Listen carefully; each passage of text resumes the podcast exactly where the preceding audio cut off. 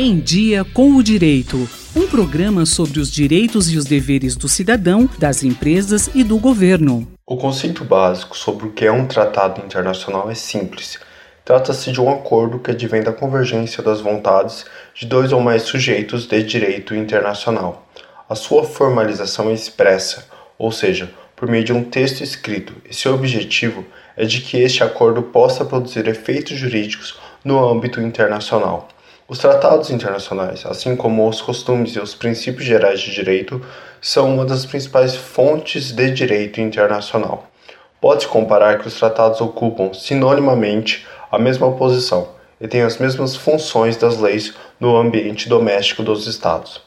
Cabe salientar que os tratados internacionais podem ser confeccionados entre países e ou por meio das organizações internacionais.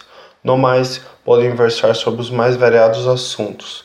De acordo com Itamaraty, os tratados internacionais são documentos pelos quais um Estado ou uma organização internacional assume obrigações e adquire direitos perante outros no âmbito do direito internacional. Os tratados internacionais ganham reforço e regulamentação por meio da Convenção de Viena sobre o Direito dos Tratados, de 1969 Neste documento pode-se encontrar um dos mais importantes princípios, chamado de Pacta sunt servanda, expressão em latim que significa que os acordos devem ser cumpridos. Ademais, a Convenção de Viena de 1986 traz a regulamentação do direito dos tratados, que são celebrados entre estados e organizações internacionais.